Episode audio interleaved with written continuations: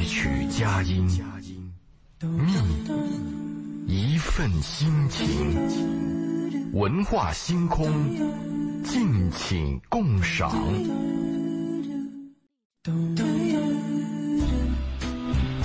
周五的晚上，又和周老爷相约在八九八的文化星空电波当中。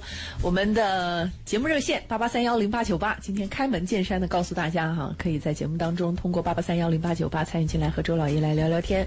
您在这个生活、情感生活当中、爱情的世界里面，这个男女关系当中有一些什么样的困惑？这是我们近期的主题。呃，除了八八三幺零八九八之外呢，还有我们的微信公众平台“文化很有料”，材料的料啊，然后可以关注之后，在节目当中通过微信和我们进行互动也可以。友情提醒啊，我们只接受文字互动。周老爷你好，你好，大家好啊。我们刚才贝贝说了这个问题啊，就我知道有些听众私下跟我说过，他也希望给电台打电话，但是他自己的事儿，他担心他的隐私，那你就可以把它变成文字，说某某再发成微信过来也可以。总之，这是我们一个交流的平台嘛。对，如果在这个交流平台，我们大家可以谈一些具体的问题，这样直接的沟通效率会高。嗯啊，我们一直在谈，我们最近一段谈的是如何 hold 住对的人。对，主要谈的是家庭，就是成家以后，婚姻家庭以后的。上一趴我们谈到了一个婚姻和事业的比较，就哪个重要？如果说一个通俗的话，其实都重要。特别对一个男人，你既要把自己的工作干好，也要有一个安定的后方和美满的家庭。对于女人来讲的话，嗯，如果我说家庭。比婚姻、比事业重要，有些女性主义者会会拍我，说男女平等啊，我们还是分工不同。这个家庭永远是重要的，不论对男女来讲都重要。这是我们上一趴谈的一个问题。上一趴我们还谈到一个问题，就婚姻的复杂性。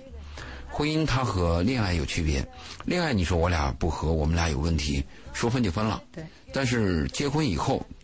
如果再有问题，那就牵扯到三代人，他的、你的孩子、你自己，你的父母，还有你的父母，双方的父母。嗯嗯嗯，也就是说，婚姻如果垮了以后，对人生的摧毁啊，心理摧毁是巨大的。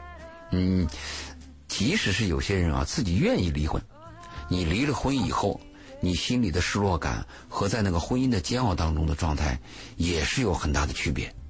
所以我们一定要知道婚姻的复杂性。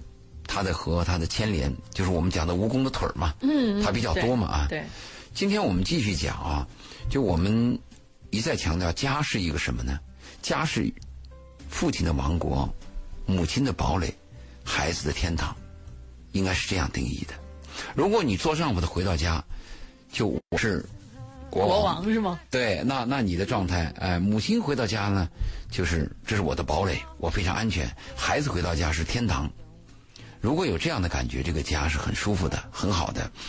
我上次说过一个李师傅，那是二十年前了，他在我们公司装修，嗯，那就是睡着那种水泥地，嗯，吃着盒饭，嗯，夏天啊，深圳这个地方既没有空调，还有文字，嗯嗯，我看着他就很辛苦，所以我有一次就问他，我说李师傅。你在外面一年四季真辛苦啊！他说我为了家为了孩子，我就得这样干。嗯我说那你看你在外面啊，嗯，这样睡也没有一个像样的床，嗯还要忍受着这么燥热。我你回家以后，你家里人一定非常理解你吧，非常非常心疼你吧。李师傅说，李师傅就说，我回家我就是皇帝。哎呦，他说这个我回家就是皇帝那个一刹那那个表情，你看手里端着盒饭，坐在水泥地上，靠着那种还没有贴瓷砖的墙，就说我回家就是皇帝。一个人说出这样的话，你当时心里什么感觉？既既是有点骄傲的。哎，他骄傲，他你你你做旁观者啊，既有点酸楚，也为他感到高兴。所以我为什么说家？家是父亲的王国，母亲的堡垒，孩子天堂。如果我们有这么一种感觉，你这个家不论再穷，都是一个幸福的家。这是我们先给家讲一个讲这么一个定义啊。我们讲到婚姻的 hold 住，有一点非常重要，就是我们讲婚姻的时候，爱情有一个很大的区别。爱情就一再讲，在恋爱期间，如果我们发现不合适，特别发现品德上有什么有什么问题啊，我们应该及时的分手。如果发现价值观的对立，也应该及时的分手。如果发现你生活生活上原生家庭的生活习惯有冲突，也可以分手。但是婚姻不是，婚姻我一再强调，婚姻要坚守。就我的建议是，婚前可以乱换、乱变、劈腿都可以，但是结婚以后要认命。嗯，我说这个认命呢，有些听众是不是能够理解啊？我说的认命，就是一种什么观念呢？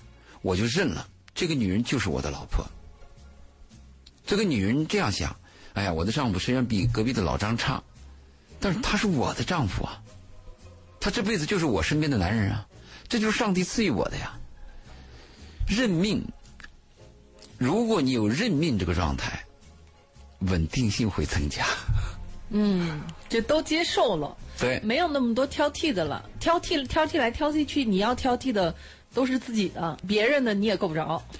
呃，有些咨询的来跟我谈到婚姻的问题的时候，我的建议就是，如果你要对这个婚姻彻底。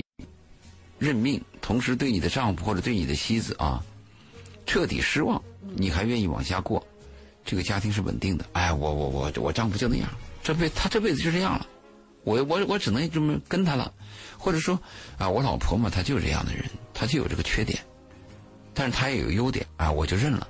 如果在这种状态下，你的家庭稳定，而且出出现问题、出现矛盾、出现困难的时候啊，你会往前走。如果你有幻想，注意啊！我说就你不认这个命，嗯，你认为我的婚姻怎么是这样的呀？哎，那那跟我年轻时候的理想完全是相悖的呀！我为什么要忍受这样的婚姻呢？难道我不能比隔壁的老张更好吗？是命运不可以重新安排吗？为什么我不可以打破一个旧世界呢？啊，假设有一天我碰到一个理想的人嘛。这些念头一旦出现，就是那个躁动，这潘多拉的魔盒就打开了呗，就出现了。如果你在这种状态下遇到了家庭的问题，遇到了矛盾，其实这些家庭问题、矛盾、婚姻都有都是正常。但是你在这种心态下遇到这样的问题，和我说的第一种心态处理问题是不同的。嗯，第一第一种问题。我就我我我无所谓，就是有矛盾归有矛盾，我们俩有一个沉锚定律，嗯，就在这个圈子里了，嗯，什么叫沉锚定律呢？我解释一下，就是一个船在航海当中，说我这个船停下来，它要沉下去一个锚，对，这个锚沉下去以后，这个船也会来回摆，但是你东摆西摆，你再摆，它都在这个锚的范围之内，它不会飘走，对吗？你看谈判的时候，它我们讲那个底线。底线就是沉锚定律，嗯，对吧？你比如说，我们现在谈到一些，呃，谈判的时候，有些公司就谈我这个价格到了这个数值就是我红线，嗯，我不能让，嗯，那所以国家谈判来讲，那我们国家的尊严或者我们的领土不能让，就是陈锚定律，就定死了，别的可以谈，嗯嗯嗯。所以有些人在谈判的时候呢，谈判谈判那个课辅导的时候呢，你可以跟你的对手一上就讲。你说这个价格我可以让，但是产品我不能换，或者说我价格让到什么情况？说死了，我一分钱都不能让。你一开始就把它定死，就你把这个圈子画死。所以我谈我们对婚姻的态度啊，你到底是有沉锚定律，还是这个船在行驶当中或者在飘荡当中，你去处理生活的问题？大部分的人应该是飘荡的状态下去处理问题，因为很多的时候。可能，嗯，大家的日子都是一步一步走过来，一天天走过来的。可能记住的都是一些产生矛盾隔阂的那些不愉快的东西，而慢慢淡忘掉的，反而是之前的一些和美的相处过比较舒适的状态。因为我我发现啊，人的情绪有一个特点，痛苦的记忆永远比快乐的记忆要深。那我们记住。美好的事情呢，要使劲的想一想，拼命的挖一挖。但是你说，你就夫妻当中，尤其是在刚刚吵完架之后，你要去找这个人的毛病，妈呀，顺手拈来，夸夸一大堆。你说的是两个问题啊。第一个，你讲那个问题比较可怕。你说我们大部分人啊，他是没有陈锚定律的，对他的日子就是这样一天一天走过来的，盲目的，嗯，没有思考的，所以这个是比较危险的，因为这样的话呢，就是我碰到什么问题再说啊，以后再说。嗯，这种随机的东西呢，有风险啊。婚姻呢，应该要定死，就不论怎么谈，我们不要谈离婚；不论怎么谈，我们不要谈分床；不论怎么谈，你不要回娘家，男人不要睡沙发。这个定义必须要有，这个陈毛定律如果没有，那就会出现现在我们的身边的情况。单亲家庭越来越多，对，离婚越来越多，对，不婚族越来越多，嗯，责任感越来越下下降，对的，我行我素我快乐越来越多，可不就是吗？就会出现这个问题，对呀，对不对？现在不就是这样吗？第二个，你谈了个问题，就是痛苦的东西容易被我们记忆，对，而快乐的东西容易被我们忘记，嗯。可是我做过很多咨询，我发现一个问题啊，嗯。很多离了婚的人，他们在回忆当中经常想到好的一面。对对，很奇怪。后悔了吗？在婚姻状态相反，在婚姻状态的时候呢，大部分是谴责对方的问题，或者谴责对方的什么做错的事儿，或者伤害他的事儿。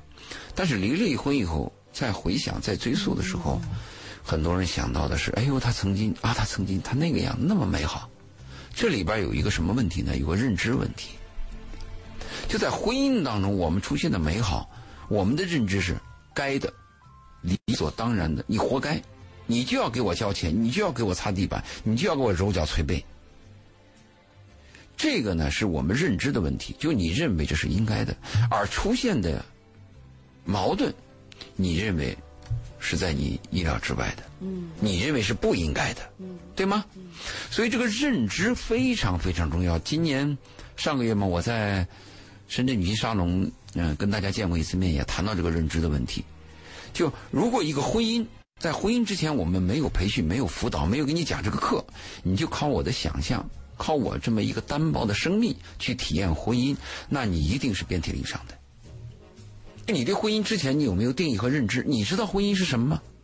你知道你进入婚姻以后，它是象牙塔里边的生活，还是非常艰难的你死我活？你想过这个问题吗？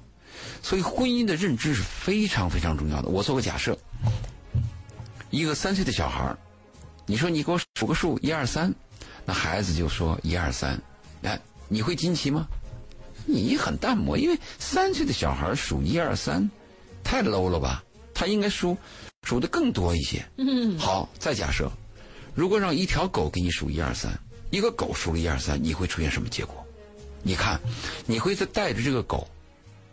到每个城市去巡演，因为所有的狗都不会说一二三。那问题为什么对一个狗说一二三我们就非常惊奇，而一个孩子说一二三我们就认为非常的淡然呢？是因为认知的问题。就我们的认知认为，你三岁的孩子，如果你不会说一二三，那你就是白痴或者唐氏综合症，或者先天大脑有问题。而一个狗在我们的认知当中，狗怎么能数一二三呢？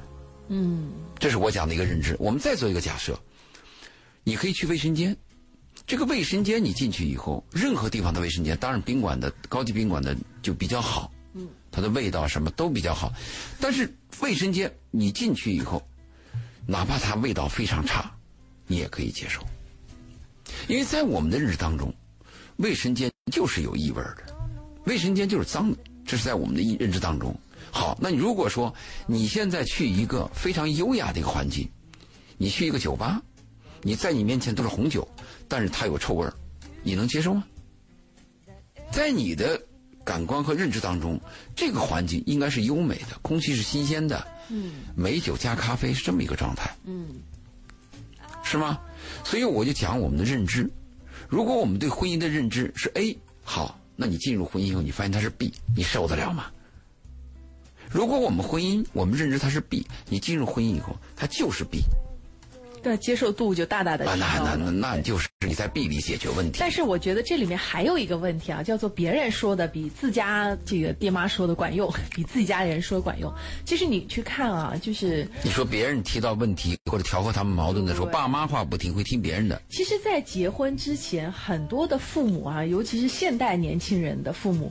真的会，尤其会跟女方来讲这个问题。比如说，女方的妈妈可能会跟女方来讲啊，你你要知道，你你看爸爸和妈妈的这个婚姻也不是一路都是也挺艰难，对，中间也有过争吵。你现在嫁出去婚姻不是这么简单的，你确定要跟他结婚的话，那你们中间就会有争吵，就会有不和谐的地方，就会有你看不他看他不顺眼，他看你不顺眼的地方。你还确定要结这个婚吗？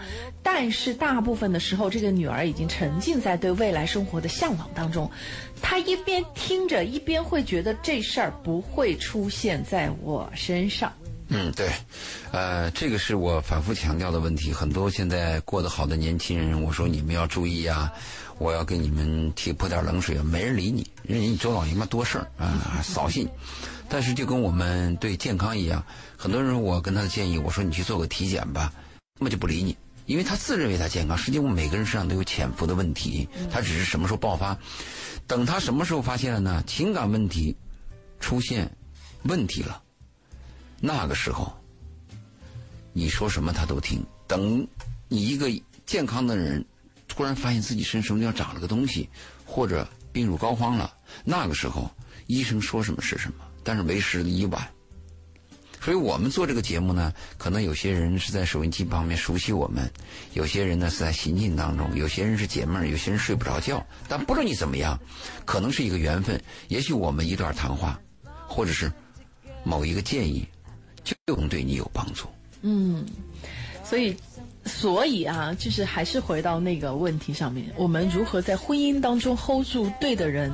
可能有一个很重要的前提，就是在进入到婚姻的时候，我们应该对婚姻当中你了解吗？起码你要知道什么是婚姻吧？有预期啊！你要知道中国的婚姻，美国的婚姻。还有这个各个少数民族婚姻，它是有区别的呀。嗯。啊，每个时代都不同啊。对。刚才你还谈到一个问题，你说儿女呢，经常是对爸妈的话他是有排斥的，反而第三方中立的，他能倒能听进去啊。嗯。这是一个普遍现象，因为父母夫妻之间他有利益和利害关系。嗯。中立的人，第三方独立机构，第三方独立的这种机构，我们会认为它相对的公正一些，嗯，平等一些。其实他也听不进去，他可能态度上会尊敬一点。实际上每个人，对大部分的时候，因为我没有这个需求嘛，我会觉得怎么会呢？应该很好啊，我有能力把它做到很好啊，他也会努力啊，我相信他，我相信我，我相信未来，他他会处在这样的一个状态。我碰到这个婚姻问题来咨询的人，我有两个两个难度。第一个难度在哪里呢？第一个难度是。讲婚姻就要从人性本恶和七宗罪谈起，然后再谈我们现在的一些婚姻问题。首先要建立概念：你是相信人之初性本善，还是你相信人之初性本恶？因为这两个解释是不同的。嗯。好，你要跟他讲这个吧，太时间太长，那相当于你要你要上一个高中吧，起码达到这个水平吧，这是一个难度。第二个难度在哪里呢？他会这样讲。他说：“那你能不能告诉我怎么办嘛？其实如果你要百分之百相信我，我告诉你往东走，你就往东走不就完了吗？他还不，你说往能往东走吧，他还有他的条条道道，他的条条道道在前面是混乱的，他没有形成逻辑。但是你要跟他讲具体的方案，就是我懒得跟你谈原因了，就这个问题怎么形成的原因我们不管了，我只给你说结果，你怎么样做可能会好。当你把这个结果的方案告诉他以后呢？”他问你为什么，怎么怎么一大堆，所以这个婚姻的咨询是非常非常啰嗦的一件事，非常困难的。这是这是我们谈到的问题，对吧？呃，我刚才谈到的问题就是我们要认命的原因在哪里呢？就是人生最重要的是，我们无法重新誊写我们的生命，我们只能从一岁往八十岁活。啊，假设说，哎，我们这婚姻错了，我们重来。好，重来有一个条件。就你现在三十岁，你能不能回到二十岁？如果我们有一天呢，我们这个社会发达了啊，这个什么生物工程啊，嗯，遗传基因啊，还有这种克隆啊，都比较成熟了，那我可以回到二十岁。如果我们的生命可以回来，我就同意离婚，我也同意重来。说你说是不是完全可以重新来啊？找一个更好的呀，更合适的。而且我经历一次以后，我知道这个是我有别扭的，这个类型不行。虽然我过去从年轻的时候我就喜欢这一类的女人，突然发现这一类女人都给我带来灾难，啊，那我就换嘛。但换的有个前提就是，你换你是多大年纪？如果我们能从三十岁再回到二十岁，那我非常支持换。那那那那全世界都都都在换，每个人都可以找到匹配自己的人。我相信，哪怕你再烂，哪怕我我我有什么焦虑症，我一身的坏毛病，我脾气急，我我嗓门大，我都可以找到合适的人。嗯，信吗？这是肯定的。但是我们不生命不能重新誊写，不能重新誊写。你的孩子已经出生，你的家庭怎么办呢？所以在婚姻的这种辅导当中，我坚持了将近二十年，就是坚守婚姻。尽管有些婚姻非常糟、非常烂，就明显看着不行，但我的态度是，能不能再坚持一下？啊，我的前提这样啊，我的前提是两个人心地是善良的。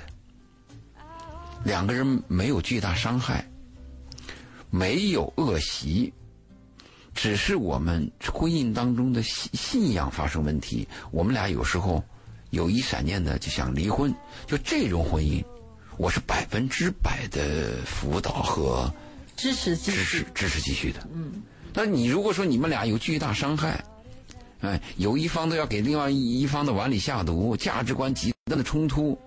啊，或者你结婚以前就就有隐瞒和欺骗，那是另外概念。我们不谈这个。嗯。啊，这个属于甚至有些都是刑事案了。嗯嗯嗯嗯。所以在今天我们讲如何 hold 住对的人的时候，在对于婚姻来讲，认命非常重要。其实这句话，这个是往俗了说啊，往这个现在流行的方式说，就是接受，接受自己的选择，接受当下的自己。的生活，嗯，就是接受，就是说，好跟不好，这不是网上特别流行的就是，当你的孩子写作业不认真的时候，你想打他的时候，默念一百遍轻声的吗？当你跟你的这个另一半想要吵架甚至离婚的时候，默念一百遍我找的吗？就大概也是这样的一个概念。对，你说接受这个东西和我说的认命，这都是呃相同的一个方方向。问题在哪里呢？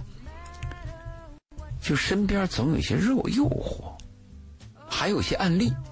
你比如有的人来找我就说：“你周老爷，你说我要坚守这婚姻，那我那个谁谁谁，他就离了婚，他又结了，他过得挺好啊，他有这个案例。”这是一个问题吧？还有一些女人，她出现问题以后，她有点怨妇情节，逢人便讲，像祥林嫂。但是在她叙述这过程当中呢，大部分女性，啊，我可说真是大部分女性。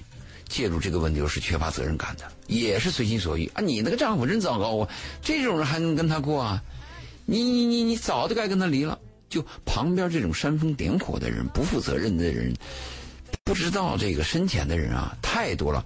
因为他说这种话，刚好迎合了发牢骚人的情绪，但是他不知道这个发牢骚的人，他在发牢骚的时候，他遮蔽了很多信息。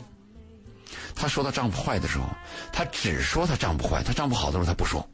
因为在这个阶段，他愤怒的时候啊，他全是负能量。嗯，那你说，你作为旁观者，你听也是负能量。有一天，你叫丈夫，叫你叫你叫她丈夫来说一说，你又会发现这个女人不是东西，这个男人是非常好的男人，我们冤枉他了。所以，当我们说认命的时候呢，这是我们自己一个主观和自我修炼，但是旁边这种干扰，你怎么屏蔽呢？嗯，我觉得周老爷提的这个点特别好啊，就是我们自己有了这个认定，但是在在这个认定之下呢，其实骚扰不断，多多少少会有那么一些诱惑不断，所以你才会注意到那些骚扰和诱惑，到底应该怎么办呢？不要走开啊！我们在半点的广告宣传回来之后，再接着听周老爷跟您来聊一聊。那我们的热线八八三幺零八九八也是持续开通，还有我们的微信公众平台，大家可以关注“文化很有料”，呃，材料的料，关注了之后呢，可以直接在微信平台上沟通沟。沟通互动也可以回复关键词“周老爷”啊，周杰伦的周老师的老爷爷的爷来获得周老爷的二维码。然后添加的时候呢，记得跟周老爷说一声是文化星空的听众。那在节目之外的时间呢，也可以来和我们的周老爷进行沟通和交流。不要走开，一小段广告之后继续回来。传说。好，欢迎大家继续回到今天的文化星空。在周五的时候，我们跟周老爷共同来跟大家聊一聊。hold，最近一直在 hold 住 hold 住啊。呃，我们的这个热线八八三幺零八九八也是全线开通，还有我们的微信公众平台“文化很有料”。这文文化很有料的公众平台上呢，有朋友跟周老爷提问啊，说在他身边呢有几个朋友都出轨了，但是他们保留了婚姻。嗯，请问您怎么看？我我在所有的节目当中不止一次提到，出轨和婚姻和离婚没有任何关系。嗯，不是完全，就是他的关系应该没有我们想象的那么大。首先，我一个定义就是出轨跟离婚没有关系。很多人把出轨和离婚勾在一起，说你出轨了，离婚就有理由了。出轨和离婚没有任何关系，这是我的第一个定义。嗯。可能你的第一个定义会有很多的朋友表示不服气啊。呃，你反对我可以给你举例证吗？嗯。第一，我给你举的例证，那旧旧社会地主老财，三个老婆四个老婆，没事吧？这是我讲的这个，有人反驳我，那是老婆。好，那我再跟你说，我们身边有很多出轨的家庭，最后过得很好，反而没有发现或者说不是出轨的问题，反而导致离婚的很多。哎，对。所以我说，出轨不是完，不是不是离婚的唯一的，或者是不是必然，起码不是必然，它可以是个导火索。我本来就跟你不顺，本来就不顺眼，本来就别扭，本来就想离。可能对于某些人来讲，出轨可能是个必然条件，但是这不不能说是对于所有的婚姻来讲，它是必然条件。这个我强调，我我强调第一点，第二点我就要讲，出轨在我们的一生当中这个几率。随时都可能发生，你别瞪我，包括你，都很难讲。出轨它是一劫，人生一劫。如果你是想出轨就能出轨的话，那么出轨的人是会更多。出轨他要有缘分的。另外，作为那个出轨，我们也谈过男性的出轨和女性出出轨还有区别。说过这个问题。好，男性的出轨大部分是图个新鲜，是为性的问题。女人出轨的时候，可能是因为寂寞，带有情感。嗯，而且女人出轨对家庭的伤害比较大。男人的出轨，性出轨的话，对家庭没有伤害。因为男性的出轨，可能对对婚姻上面，男性可能还真的就像周老爷讲的，男性在出轨的时候是不会想到说我要离婚的。当然，出轨是出轨，和婚姻家庭是婚姻家庭。但是我为什么会就是会有一部分站在周老爷的对立面，一部分表示认同的原因，就是在于女性看待这个问题的角度和男性是不一样的。那女性。首先是，嗯，女性的另一半出轨了之后，那么有一部分的女性会认为，你出轨就意味着你不要这个家庭了，因为你不尊重我，你不尊重我就是你不你你就看不起我，你你也就没把我当回事儿了，这这个家就没有必要了。他他有这样的一套推理逻辑啊，这是一部分。另外呢，就是如果是女性出轨的话，极大部分的原因，因为女性啊，她她嗯左右脑结构的问题，她那个细胞活跃，脑大脑皮层活跃。活跃区域不同的问题，导致女性比较容易感情用事。她要是出轨了，就像周老爷讲的，情感为主了。情感为主的情况下，大部分是因为我已经对你没有感情了，对你失望了，对你这对我的婚姻家庭不抱希望了。那先拖着过着，碰到了一个可以让我重新燃起希望的，嗯，再见了您嘞，跑了，大概就是这样的一个状态。你说的第一个呢，说。你这个男人出轨了，你不尊重我啊！你不爱家，你就出轨了。下这个定义为时过早。男人出轨以后，你要回来看他的态度。一个男人出轨以后，女人第一个概念应该这样审视男人：就是你为什么出轨啊？如果是什么什么，大概可以想一想。第二个问题就是你出轨了，我在你心目当中是个什么地位？就你出轨了，你有外边一个女人了，但是我作为你的正宫娘娘。我现在在这个家什么地位？我在你心中是个什么排序？第三个问题呢，就要搞清楚你跟外面那个女人是偶发性还是持续？她到底是婚外性、婚外情还是婚外恋？这个要区分一下呢。如果这个男人出轨以后回来理直气壮就说“老子出轨了”，你那个结论就存在。就贝贝刚才你说那个结论就存在。你不尊重这个家，你不尊重我。如果这个男人回来以后怕怕的，又不敢承认。甚至还有点这个哆哆嗦嗦的，那就说明你刚才下的那个定义不成立。他还是希望保留这个家的，他尊重这个家的，他一时糊涂或者一时需求、一时激动都有可能。出轨的原因很多，有些出轨就是完全是环境造成的，有些就是命，有些是蓄谋已久。我们要把这个出轨要分析一下。所以我刚才你说这个听众发来，对他说几个朋友都出轨了，但是家出轨问我们的看法，那么我们的看法，我就回答你：第一，出轨跟婚姻离婚没有必然关系。第二，出轨人人都有可能，他的几率很高。如果你们看一下理查基尔演的那个《不忠》，对吧？我们经常讲啊，出轨是不是因为有原因啊？家里寂寞呀，呃，丈夫丈夫跟我的关系非常恶化呀，或者丈夫非常的颓废啊，不争气啊，或者是女人不懂事啊。有些人是把出轨归咎于客观原因造成的，就说你这个原因造成我出轨。而你看看美国这个《不忠》这个电影，你看看。是一部老片子，它里边演的是一切都很好，妻子漂亮，丈夫漂亮，妻子优雅，丈夫有出息，孩子也很好，全家又很和睦，非常爱。就是一阵风，刮来把一本书刮倒了，刮掉了，遇上那么一个年轻的小伙子，就出轨了。有些就是命。所以我们在我在这婚恋辅导课的时候，有一条专门讲的这一段，我要告诉所有的做妻子的。女性，我先先先要告诉他们，男人一辈子都可能会出轨。如果你身边碰到一个男人很优秀、很优雅又很成功，你说他没出轨，那就有两种可能：一个是你不知道，对，没有被发现；嗯，一个是他正在出轨的路上，只有这两种可能。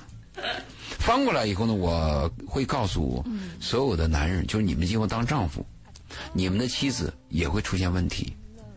现在这个社会，女人出轨的几率节节攀高，因为我们过去的，就是旧时代的这个女性的那种贞洁，这个防洪大坝已经摧毁了。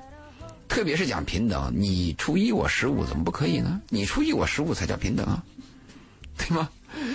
那如果是这样的话，那婚姻，哎呀，行吧，那就行婚，他也婚姻越来越艰难。这就是上一期我们谈，两期以前我们谈到，今后的婚姻是会解体的，但家庭依然存在，这可能性很大。二零幺五年的 Family 美国注册的和非注册做比较，非注册的已经超过了二零六二零二零幺六年幺七幺八，你再去看，嗯，是吧？嗯，回来我们再继续讲 Hold 住，对吧？听众没什么问题了。暂时没有了。好，那我们继续讲 hold 住。刚才我们讲一个 hold 住，就是把这个家庭啊守住啊。我们刚才有一个建议，就讲认命，就是一个人呢，你结婚以前你认定不认定？因为认命，他有一个信仰在里头。你是不是肯定我就跟这个女人过一辈子？就像我们在婚姻宣誓的时候，她生病了，她有一天倒闭了，你是不是还得就挨度挨度，就始终是啊，是是是。如果你能认定，那么你就把婚姻的问题想清楚，你往下走，这是我们讲的一个认命的问题。那还有一个建议，什么？婚姻当中的问题，所有的问题，所有的困难，所有的对立，我们的建议是，要养成一个好的习惯，以柔克刚。你看，有的人的个性和说话啊，他就是冲的。啊，你比如说，你问他，你回来很关心问他，你说你吃饭了吗？这时候了，我还不吃饭？这啥啥时候了？他会这样给你回答，就他的语言，他的个性就是冲的，恨不得抽他。哎，从小他也 从小他那个原生家庭就是这样长大，他爸他妈嗯就这样，所以他长大说话也是这样子的。嗯，所以就是我们要养成一个叫以柔克刚，任何问题以柔克刚是最高境界，不分男女，不分男女。其实男人最高境界以柔克刚，技术性处理。那是最高境界。如果你要强压，靠势力，靠你强大的一种威慑力量，暂时是占上风的。只要你有这个实力，你的这个实力比较是悬殊的，那强势方一定是成功的。但是你要从心里边让他稳定，让他服气，让对方愿意和你恩爱，那就是另外一个问题。所以以柔克刚很重要的。我们在物理学有一个。定义叫同物质抱死现象，嗯，叫同物质抱死现象。什么叫同物质呢？就你比如说我这个螺丝是 ABS，我这个螺母也是 ABS。你如果把这个螺丝和螺母都是 ABS 材料，你把它拧紧以后，注意啊，拧不下来了。哎呀，这叫同物质抱死现象，这是一个物理学的一个基本概念。嗯，必须是什么呢？你的螺母是另外一种材料，你的螺丝是另外一种材料，而且这两个材料的硬度有差距，不一样。对，你才可以把它拧紧了再拧下来。嗯，这是所有做螺丝和做物理这种金属结构的人都知道的。但如果你不知道，你就会出现问题，所以我就讲到家庭也是这样。嗯，如果家庭两人都这么抱，完蛋了。嗯，好，我们热线八八三幺零八九八线上有一位李先生，我们来听听看他想跟周老爷聊什么。李先生你好。哎，你好，我想问一下那个周老爷，就是我帮我哥哥问一下，我哥哥他是离婚了嘛，前两年，然后我这个呃之前那个嫂子呢就呃挑拨我那个女呃侄女吧，就是跟我们家断绝一切来往嘛。呃，那我哥我我哥哥现在就是他一个女儿也比较，我就想他以后就比较可怜嘛，嗯，我就想问一下这个怎么样去解决我这个子女这方面的问题。你女儿多大？她今年二十三，二十二十五岁左右啊。二十五已经成人了，那就我成人了无所谓了。成人他就有自自己的辨别力了，成人他就是个独立的人了，他跟监护人没有关系了。当时他是判给谁了呢？就是监护人判给谁了？啊，这方面我还没问过我哥哥，因为我们也不在一起。啊，那你怎么关心你哥这事儿呢？啊，我关，你，我没听清楚你说什么。就是，你都不知道你哥哥离婚的监护人是谁，你怎么今天会关心你哥哥的事儿呢？哦，我是我是觉得他就是说以后，呃，就养老这方面。也比较以后就是一个人也可怜嘛，因为之前，呃，我那个子女跟我们家关系一直是正常的，就是，呃，还没离婚的时候，我那个原来的嫂子就是说过这么一番话，她说，嗯，以后我要叫我女儿跟你们家都断绝关系，然后，呃，我这个子女就反差很大了。之前跟我那个，跟我妈妈跟我们家人都关系都正常了，现在就是说听到哥哥离婚多少年了？呃，两三年，三三四年，那也就是说，你哥哥离婚的时候，你哥哥这个女儿她已经成人了吗？二十二、二十一了吗？呃，对对。那如果这个女儿她没有识别力，如果她听他妈这样讲，她要这样做，你哥哥没有任何办法。首先我们要讲啊，就是你哥哥这个妻子前妻啊，她是比较狭隘的，而且有百分之九十的女人都会这么做，都有报复心理。但这个做法。等等，你哥哥，也就是说，等你这个嫂子她老了以后啊，嗯，她会后悔的。因为人生我们要做，要要用爱可以化解所有问题。如果我们讲仇恨，这个仇恨啊是双方的，而且你哥哥这个女儿离开他，损失的不仅仅是你哥哥，你哥哥这个女儿同样在生生理上和心理上也会有缺失的，同样会难过的。嗯，这是我讲的第一点。第二点呢，你哥哥如果是因为养老的问题。去跟你这个女儿去亲近没有必要。嗯，哦，我是为了我一种养老，我给你利益关系，没有任何必要。好，因为时间的关系啊，我们只能先和李先生说到这儿，下次电话早点打。非常感谢周老爷，下周五再见，拜拜。